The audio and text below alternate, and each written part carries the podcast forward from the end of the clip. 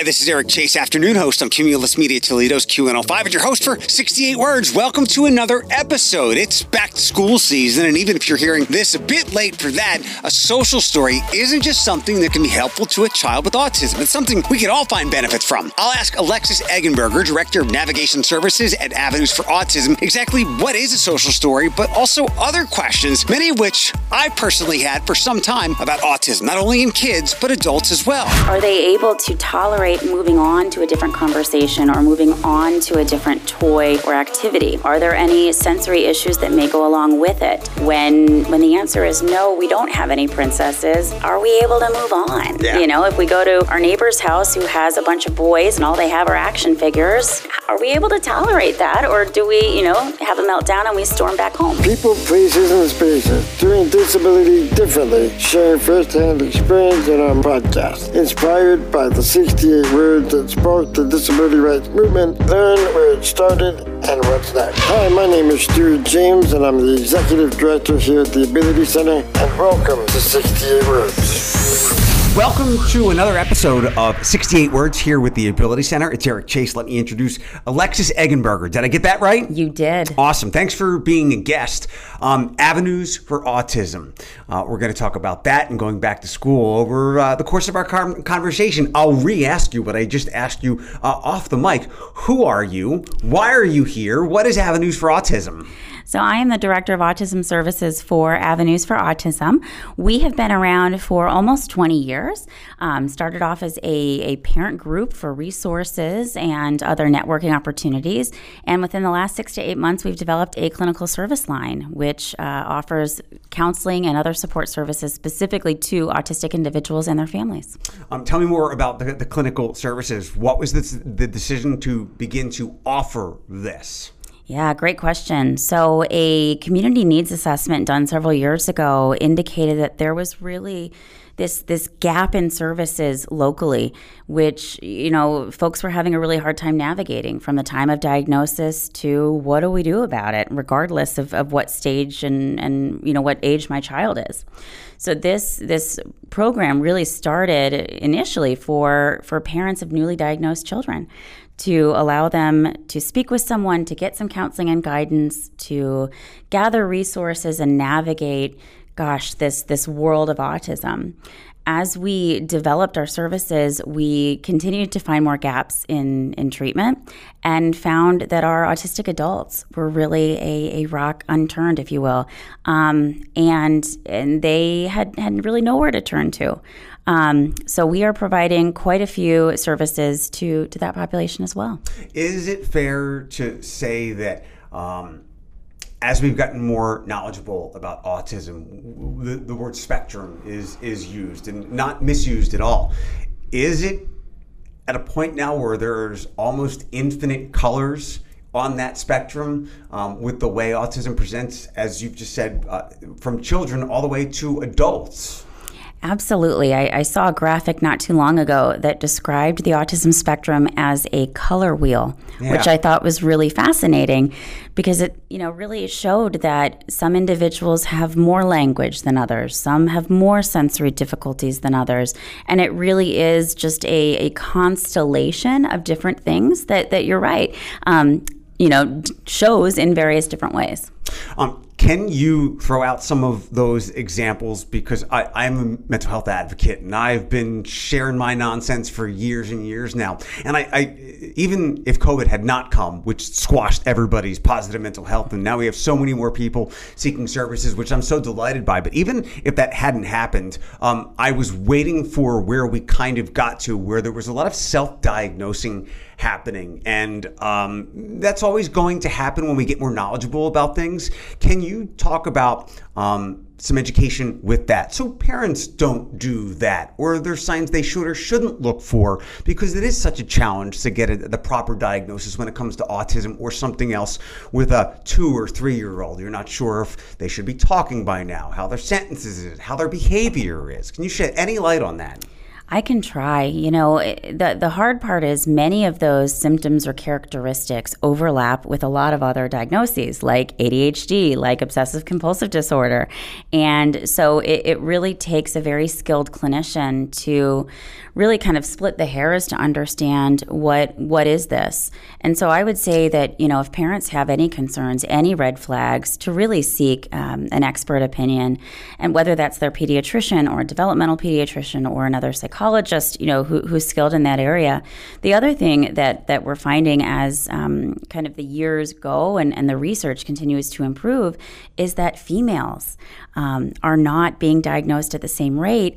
Probably not because they don't have autism at the same rate, but because their autism looks different tell me about that because now that you as you were saying that i was just thinking i, I can't think of many um, friends or people that i know of that have talk about autistic young girls. It, uh, tell me about this. Is there a drastic uh, disparity with between the genders? So, in terms of the research, yes, absolutely. Boys are four times more likely to get a diagnosis of autism right now than girls. Um, with that said, that's very likely not a true statistic in terms of if they actually have autism. Sure. You know, when when we look at the diagnostic criteria and, and more specifically look at some of the tests that were, were created and researched for autism, we find that many of those were actually normed on boys. So the boys, you know, may exhibit that typical picture of autism of fascination with wheels or trucks or dinosaurs and, and those things, where girls may have a fascination with horses and unicorns and butterflies and to some that seems very typical sure. for young girls the the the real difference is you know as we age does that lessen or intensify? And then what kind of other skills are there? So, for example, my daughter is a, a girl with autism, um, and um, she's quite verbal, and she's one of those that, that I think a lot of people would look at and say, Are you sure it's autism? Um, her fascination is princesses. Again, very typical for a mm-hmm. young kind of preschool girl. That her challenge is she, she doesn't know how to communicate a whole lot besides that. And that's where she continues to go around and around, where her friends at, you know, five years old, six years old, may be able to engage in other types of play and other types of conversations. And we, we continue to go back to Belle and Ariel and Aurora. Can you tell me more about that? I have always been so fascinated, and you're the person I'm gonna I'm gonna pick at with so much of this. Um, where's the line? Where's the diagnosis? I'll revert back to my my mental health things, and I am by no means a clinician, although I have seen so many, and I'm I'm kind of like psychology 101. I always share with people. Um, it, it's something it's a diagnosis it's something you need to get addressed. When it become when it becomes impactful in your life mm-hmm. whether it's positive or negative short term long term if it's impacting your life particularly negatively it might be something. It, can you walk me through that with an autism diagnosis? Because i would if, if i had a little girl um, and all she did was play with princesses I would think that that's completely normal, especially somebody like me. Um, I am a 44 year old man and I have like four interests uh, dogs, mental health, Batman, Transformers. so, can you, can you, parse that apart for me? Yeah. So our, our kind of handbook of, of mental health disorders um, says something very similar to what you said in terms of, you know, when it becomes impactful. They say, you know, is there clinical impairment, mm-hmm. right? So do we see impairment across the board, not just at home or at school or in the community, but really in, in all of these areas? And you're absolutely right. You know, if we had a little girl who was just, you know, really had a strong interest in princesses. Great. Hey, me too. I know every Disney song. I'm all about it. Um, How many times have you seen Frozen? I can't even tell you. I, you know, what I can tell you though is that I have not seen the movie from start to finish. I've only seen little clips about a million times. Fair enough. Fair enough. Fair enough. Um, you know, where where it becomes um, kind of the diagnosis rather than just an interest is is some of those other other characteristics. So, are they able to tolerate moving on to a different conversation or moving on to a different toy or activity? Are there any sensory issues that may go along with it? When when the answer is no, we don't have any princesses, are we able to move on? Yeah. You know, if we go to our neighbor's house who has a bunch of boys and all they have are action figures because, you know, they, they don't have princesses at their house, are we able to tolerate that, or do we, you know, have a meltdown and we storm back home? Right, more, more than the typical child tantrum, right? Absolutely, and so that right, that's the other thing is, you know, I've got a, an 18 month old who who right now is is going through kind of those early terrible twos when he doesn't get his way and he just throws himself on the ground and, and screams. But in a couple of minutes, he picks himself back up and we're fine and we move on. Um, where my daughter um, at that two and three year old stage, it'd be 45 or 60 minutes. Mm-hmm about Christmas lights. Yeah, the extremes are the things that should stand out. And again, we have gotten, I, am happy that people are helping themselves or seeking it out, but we've gotten into a world of like therapy, uh, therapy speak or diagnostic speak. Mm-hmm. And I always go back to, um, I have a good friend. She uh, did psychology at the University of Findlay. She's her own practice now that, that focuses on families and, uh, and troubled teens. She uh, threw out the example of, of OCD, which we have heard made uh, in people's vernacular for, for decades now. You know, I've heard that so many times. Oh, they're so OCD. And, and it riles, it rankles my friend. Um, she, she's like, look, it's OCD, not when you're, you know, checking to see if the stove was on or you think you left it on. Did you lock your keys or whatever? That, that's fairly common stuff. She talked about this is the example of I had a patient who refused to eat a sandwich until every microscopic piece of the crust was off. Mm. If if all the crust wasn't off, if there was a dark piece on on white bread, the crust wasn't off, and she would not eat it. Like that was the OCD. That was the extreme. Not that I that I turn the stove off or some of those other things that people get. You should real you should have some anxiety about whether you locked your house or not. People can go yes. in it, but some of those real extreme things. So thank you for for putting some color into that. Um, one of the big reasons you're here is, as we have all seen in our feeds the last couple of days, it's back to school. It is. And no matter how many back to school pictures you post, you will not have the perfect pumpkin spice until September or October anyway. Um, what can parents who have autistic kids or any concerns at all with um, not extreme or erratic behavior, but they know their kids are a little different, um, how can they make back to school going an easier experience for those kids? Preparation is key. What we know about kids with autism or kids who are demonstrating kind of some of those those characteristics is that there's a lot of anxiety that goes along with that. Anxiety about the unknown, anxiety about change, and hey, we all feel anxious sometimes when we get a new job or we go to a new place. Um, their their level of anxiety is is much higher than ours, and that really impairs their ability to to cope it impairs their ability to enjoy that first day. You know, I remember my first days of school and I was so excited and loved it. You know, a little anxious, of course, new teacher, new friends, um, but all in all, really excited to start a new year. Um, where where a lot of our folks, the anxiety really kind of takes hold and, and we can't see anything other than that. So I think doing a lot of preparation and, and walking through what it might look like, what it could be, can be really helpful. I I look at some of my traits, and I'm not self-diagnosing as like adult autism and even if it is, I don't care. Um, but I have some quirks, and, and, and I'm an adult, and I can manage them whether it has a diagnosis or not. Um, now that we're we're doing back to school, and I have a niece, she is two, and uh, she just went to daycare for the first time, and my my she wasn't socialized real well. Um, she's been to Disney a lot of times. She loves princesses, but not socialized with like like a lot of children her age.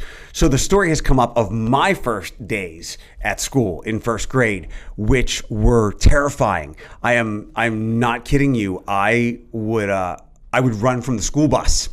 Uh, when I would see this, I would I would run home. Things had, things got so bad. I remember um, I missed the school bus because I ran away from it. My mom took me to school, and um, I wouldn't get out of the car. She slammed when we still had sliding doors on minivans. Maybe we still do. She slammed um, the car door on my arm. Oh no! Because I wouldn't get out. Had to go get X-rayed not that much long later, um, ran away from the school bus again, and my mom said, "F it, I can't deal with it anymore." So I was. Uh, my dad came home. He had he had taken his commute to work, come back home. Um, it was 9:30 in the morning or something. He found me hiding in the closet. Um, which is always fun when people when I when I tell that part of it that I was taken out of the closet, blah blah blah. Um, he took me out of the closet and uh, we walked to school. And i think that he was furious. And i think that was the last time that i was scared. But um, whether you want to diagnose something or, or, like that but i'm sure there are similar situations with kids who don't have that preparation which we're better at now i think. There's been so many uh, familiarizing before you go to school. Um, Yeah, you know, I think there's a lot now in terms of meet the teacher and open house and all of that, really to accommodate kind of all kids. And you're right, most most kids are nervous about those things. It's different, it's new, It's human especially nature. Yes, if you haven't been in school or daycare before, gosh, you know that's terrifying. I have a, a three-year-old who um, went to school for the first time last year, and and we had a similar experience. And she was like, "I don't know, you're leaving me here with these strangers. I don't think I like this." Um, you know, but but for for her and for you know most typically developing kids, um, that is that is short-lived or shorter lived, um, where the impairment with the anxiety with, with people with autism can be really long lasting and really affect the way that they're able to even learn. What can parents um, whose kids are getting adjusted to these first days of school, whether it's for the first time or back to school in a new grade, maybe a new school, what are questions parents should ask? Um, or things that they should maybe give a heads up to, to, to counselors or teachers to make it a, a comfortable experience for the child? So I think the first thing is just having an open and honest conversation with the school.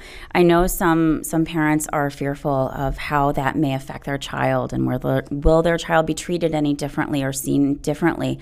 Um, but if we can put in some of those supports initially, that's going to make the transition to school so much easier for their child. The other thing that I like to advise parents to do is make a social story or a book. There are the lights. Yes. My snap didn't work. Hold no, on. it didn't. I'm sitting in the dark. A distraction.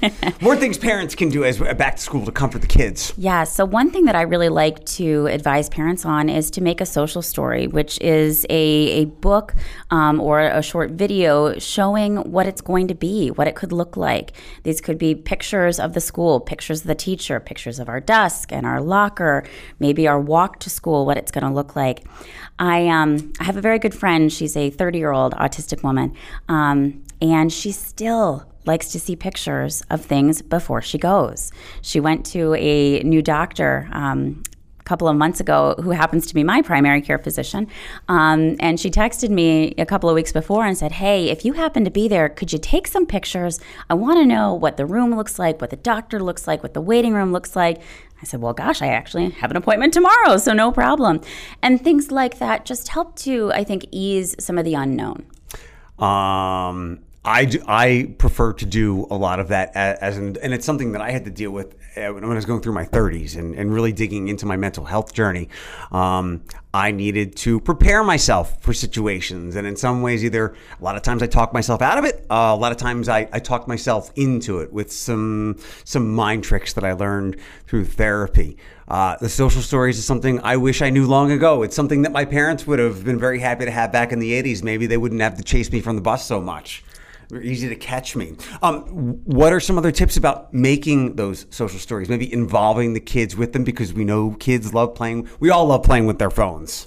Oh yes, and you know I I think the realer the better, if that makes sense. So if we can get realistic pictures of the school, of the teachers, hey, bring the child in. Let's take a picture of you sitting at your desk. Um, you know, let's let's have a voiceover and make it really fun. Um, my daughter loves to make videos out of it, and she will watch that video ten million times, um, and not just for her anxiety, but because she actually really enjoys it now. Sure. Um, and it's something that's really kind of a fun thing to do.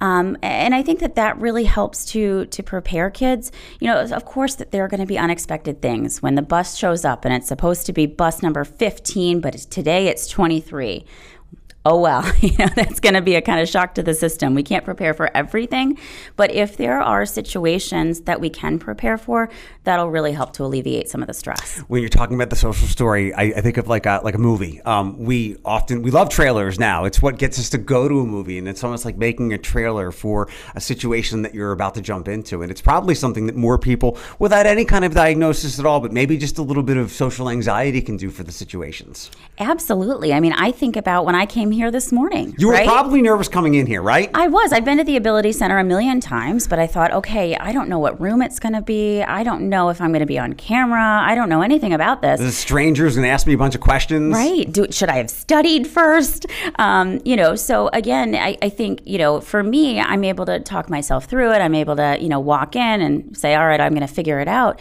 Um, but some people aren't. Sure, and, and and it's almost like in the same way that there, um, when things are extreme, it's it's good to look look into um, for, to potentially get a diagnosis and get help, but also we can take um, what we do, I guess, as somewhat normally functioning adults and amplify our coping skills and try to give those to children or kids or whoever needs them, um, like making movie trailers or social stories, which again, anybody can do. What's something else that you think people often miss when it comes to the autism discussion? Oh, Perhaps gosh. we'll call it a pet peeve. Huh. I have many of those. Gosh. um, you know, I think the top two are that individuals with autism don't make eye contact, or that autistic individuals don't communicate or have any verbal language, and that is just so far, so far from the truth. Um, how do we get people um, to be to recognize those better and to, to push back on those, other than just talking about it as much as we possibly can? I think actually the media is doing a, an okay job. Um, there have been quite a few new TV shows, new movies that are coming out. The Good Doctor, for example, on I think ABC, Atypical um, that I've seen on Netflix. So there are you know new new presentations I think of autism than the old Rain Man presentation, which is Sure. where kind of you know autism started, if you will. Um, so I think it's just more awareness and also more acceptance that you know it, it is a spectrum like you said it is this this wheel or this constellation of characteristics and we don't get to decide you know what people struggle with and what they don't Um, we don't get we don't get a choice in, into who and what we are. Um, when we come out, um, how did you get involved with all of this? How did you begin at Avenues for Autism? What was your journey to having such an interest in this and, and it be uh, clearly a passion of yours? Gosh, uh, that starts a long, long time ago.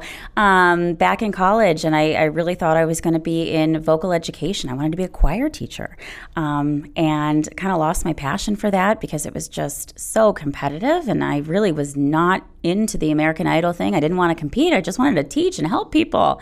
Um, and so I changed my major to human development, and then um, ended up getting my master's in social work. And in one of my early, early internships.